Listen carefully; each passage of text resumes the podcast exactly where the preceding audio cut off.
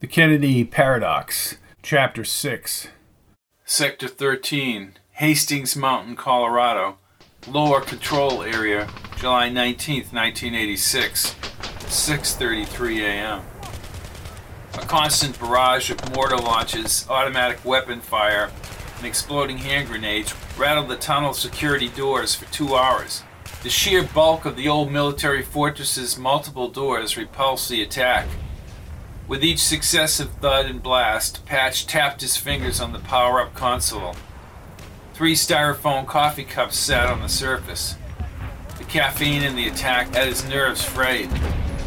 Any chance of going back in time would be thwarted if these people outside could locate the power lines near the doors. Mankiewicz worked frantically in the lower area, formulating a credible plan for Patch to execute once he emerged back in time. The techs informed him that the computers had stretched the estimated retrograde time beyond a month.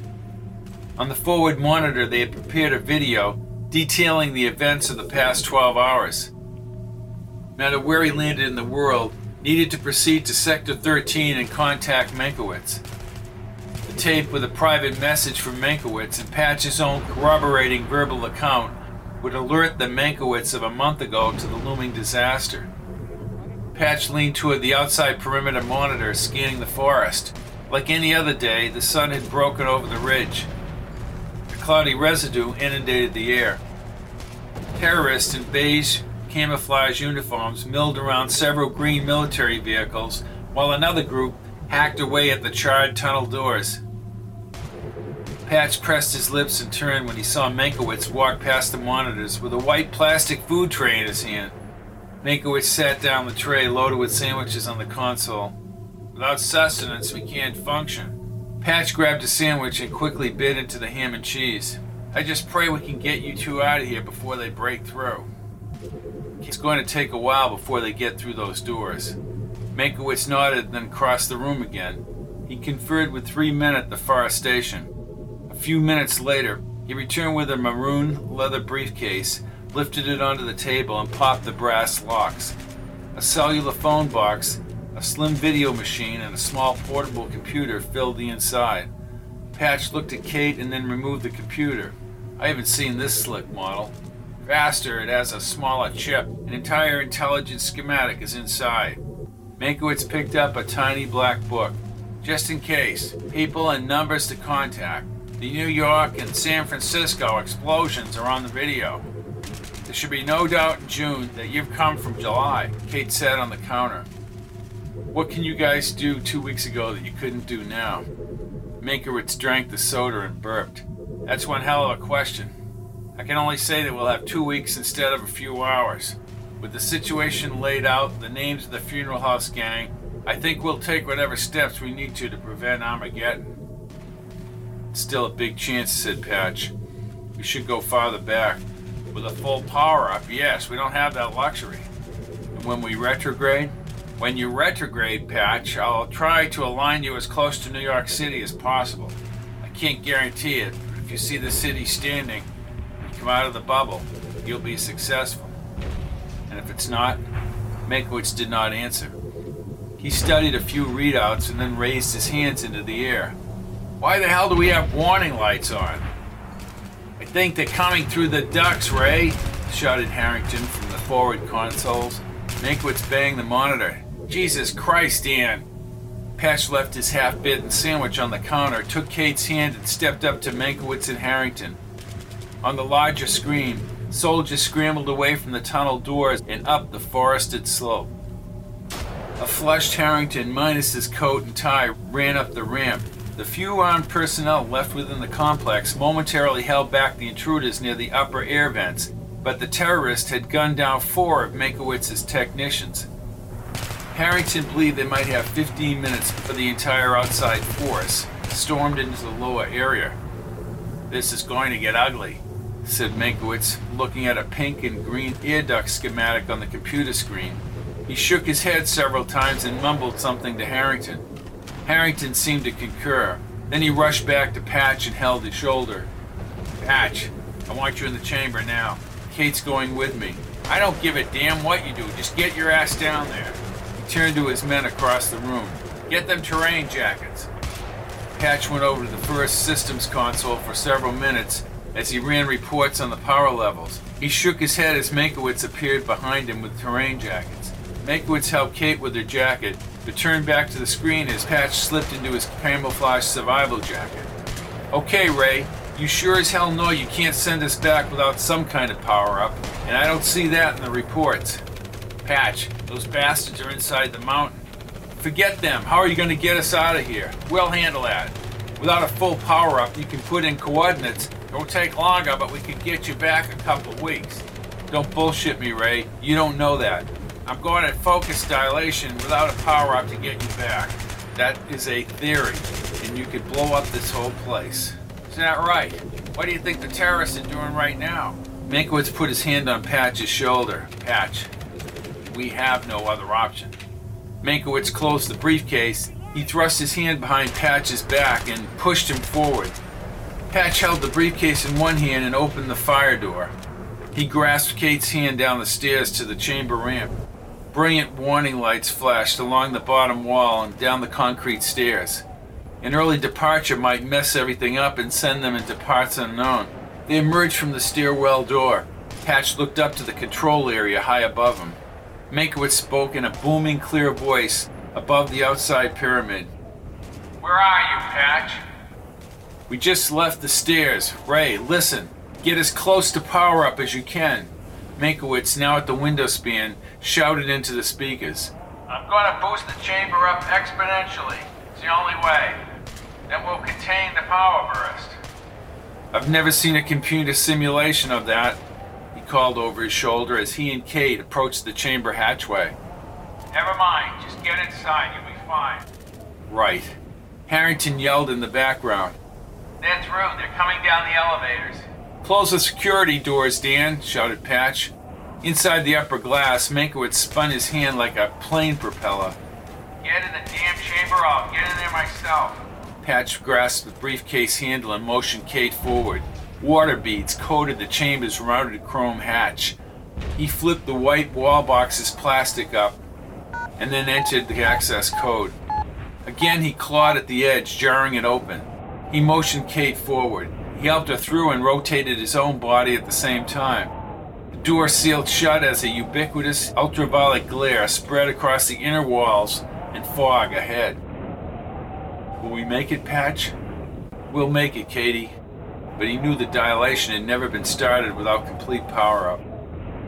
Mankiewicz again came on the speakers. Going to activate the rods now, Patch. Okay. At least we're together, Patch. You're going back in time, Kate. We'll stop them before all this happened. This part will be easy. The persistent hum slowly diminished. Patch looked around the chamber. The hell's going on here? Mankiewicz grumbled on the speaker. What happened down there, Patch?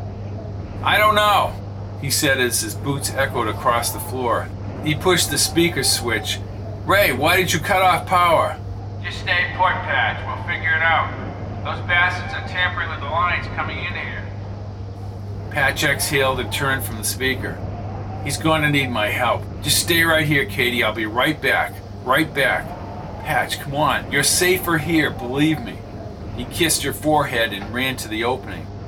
At the hatch, he set down the briefcase and pushed against the door, nudging it open a few inches. Holding the briefcase, he ran back up the ramp, and scrambled up the LCA stairs. When he opened the fire door, Mankiewicz's eyes opened wide. Patch, what the hell are you doing up here? Get back inside the goddamn chamber. A dozen or more technicians turned toward Mankiewicz. At the system's console, Patch pushed buttons and got new readings as he studied the monitors. Ray, we're not powered up. I bet you triggered the overload breakers in the Alpha computer. It could take hours to determine that, said Mankiewicz. Then I suggest we start. I'm going under the consoles to the Alpha readout. That's insane. More explosions, closer now, violently shook the control room and I suggest if this doesn't power up in five minutes, we abort power up and take the escape transit into the valley. Patch shoved himself away from the console, then stomped across the room. He slid under an array of colored lights behind the main power up console. He pulled at the bottom panel clip, just under the counter, finally forcing the panel to crash onto the floor. A long tube led to the junction linkage of the Alpha computer. Mankiewicz yelled from the outside as Patch crawled into the circuit tube's blue glow. The Alpha junction door, embedded in the right side of the tube, paralleled a series of cooling fans. He ripped off the door and tossed it across the tube. Red digits on the readout screen revealed a power drop and the severing of computer and SEC 9 power lines on the southern side of Sector 13. He called back through the muffled passageway. Ray, get me some monitoring equipment so I can reroute the power. No response. Ray, come on. Patch slid the inner door to the right and manually traced the power outage to a line near the outside security doors. He typed in the secondary route to a power input via the SEC 11 lines to the north. Almost instantaneously, the numbers stabilized. Mankiewicz could now activate the power up. Patch did not bother with the alpha panel and crept on his back up the tube to the LCA opening. Ray, power up, Ray, power up! With two automatic rifles pointed at his head, he backed out of the tube. He sat up in the brighter light and his stomach wrenched. Three men in olive green uniforms controlled the booth and had shot at least a dozen Sector 13 personnel. A pug nosed Latin man with peppered hair strutted his large frame into the room. He had ammo belts crossed over his chest, wet, dusty black boots, and an automatic weapon. Beard stubble covered his pudgy face, and his dark eyes focused on Patch. Who the hell are you? asked Patch. You don't question us, he said in a deep Spanish accent. What do you want? asked Mankiewicz. This place has nothing for you. An older, sandy haired soldier with deep smile lines etched over his oval face had either a German or Russian accent and walked across the booth, waving two pistols in his large hands. We have secured the entire complex, Carlos. We have known about this place for six months. What are you doing here? asked Carlos. Mankiewicz turned in his chair slightly. It's a particle accelerator. You are a fucking liar, mister. Haven't you ever heard of quantum physics? Viva told you are launching weapons across space and time. You have no right to be in here, shouted one of the technicians as he stepped toward Carlos. Carlos smiled and fired his weapon once, ripping apart the kid's head and his body bounced off the console. You no good son of a bitch, shouted Mankiewicz as he stood. Is that what I am? I know who you are, said Mankiewicz. Patch eyed the blinking red light on the panel for the power up. You're wasting your time here. Carlos smiled as he marched up to Mankiewicz and slowly pushed the weapon barrel against his skull. You don't tell me what to do! One of the technicians began moving toward Carlos, but the other soldier shot him several times with the pistol. The technician slid on his stomach and then Carlos shot him in the back. Patch edged closer to the power up button. You destroyed that country, you bastards, shouted Mankiewicz. We have nothing left. I don't like you, said Carlos. He fired at Mankiewicz's chest, throwing his body back in the chair. Blood oozed through his white shirt and he showed no movement. Patch glanced at Mankiewicz and then at Carlos. You might as well kill me while you can. You obeyed the brief, you wise ass. Carlos pushed Mankiewicz's limp body onto the bloody floor. I need you to help me. Patch stared at the dead technicians, but he saw the red light flashing in his peripheral vision. In order to travel back in time, the power up process needed to commence. Kate was still down there. If he could send her back, even without the briefcase, her resourcefulness would guide her to the Mankiewicz of the past. I have to shut down this place before we're all killed. Carlos's unshaven face and piercing coal eyes remained only a few inches away from Patch. What the hell are you talking about? I don't understand. Because if I don't stop the overload, this place is going to blow sky high. This is a classified installation. Missile defense, lied Patch. This place is powered by a nuclear reactor that's about to melt down. You need to let me fix this. Why should I believe you? Do you really want to run the risk of being wrong, Carlos? Carlos stopped and motioned with one of his guns. You do what you have to do, but if you do anything against us, you will be executed. Understood. Patch sidestepped the lifeless Mankiewicz. His stomach jolted when he inadvertently stepped in Mankiewicz's blood. He leaned over the console and simply set the power up sequence back in place. The power up systems quickly cranked, shaking the booth. He wondered whether Mankiewicz had already set the power burst into the chamber. On the smaller timer, in the lower portion of the screen, the orange digits indicated Kate would be catapulted back in time in 2 minutes and 20 seconds. The officer pulled at Patch's sleeve and passed the gun onto his cheek. Who are you? Patch pushed his lips together and stared at his captor. Captain Robert G. Kincaid. I work here. The chamber bright and green. What's happening down there? It sounds louder now. I don't want any tricks. It's winding down. It'll glow for a few minutes and then shut off. Another soldier appeared in the door. The upper area is secure. Good, said Carlos. He turned toward Patch. You had better not be lying. We have an overload situation up here.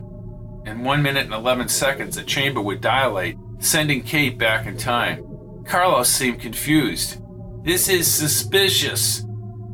It's not working. You people made me wait too long. The chamber is gonna blow. This whole place will be destroyed unless I deactivate it from the inside.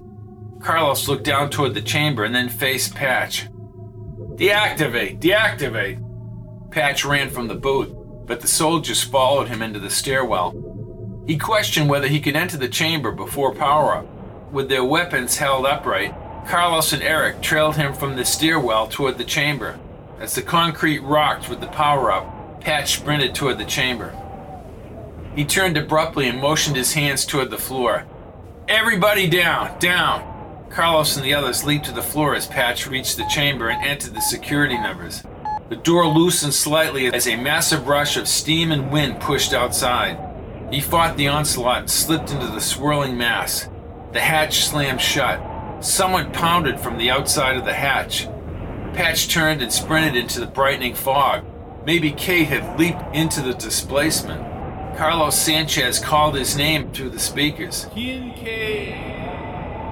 Kincaid! Patch did not see Kate as he jogged down the gritty walkway. He knew what would happen ahead. Hesitation would get him killed. Mankiewicz would have told him to go forward. For a third time, Patch Kincaid disappeared into the time dilation field's shifting nebulous gases. He no longer heard the taunting terrorist as he continued to call for Kate within the clouds. Kate! Kate! Without the briefcase, his story would be challenged. He soon sensed movement and weightlessness within the timeless morass. Minus food and water, he could die and he worried about Kate's pathway back in time. Yet explaining everything to the Mankiewicz of two weeks ago with no proof presented a major problem. And what of Korbinski's self consistency principle and the dual identities for both Kate and himself in this time period? What if nobody believed him and he could not change time? History would then play out, again annihilating United States cities. Crackbots told intelligence agencies wild stories all the time he would find himself dead if they questioned his story. And what if he and Kate had traveled alternate routes back into the past? It might be impossible to find her unless she went right to Mankiewicz. The fog whipped around him, varying in shades of gray and complete darkness. He spun into a slow, weightless tumble, and once again began his journey back in time.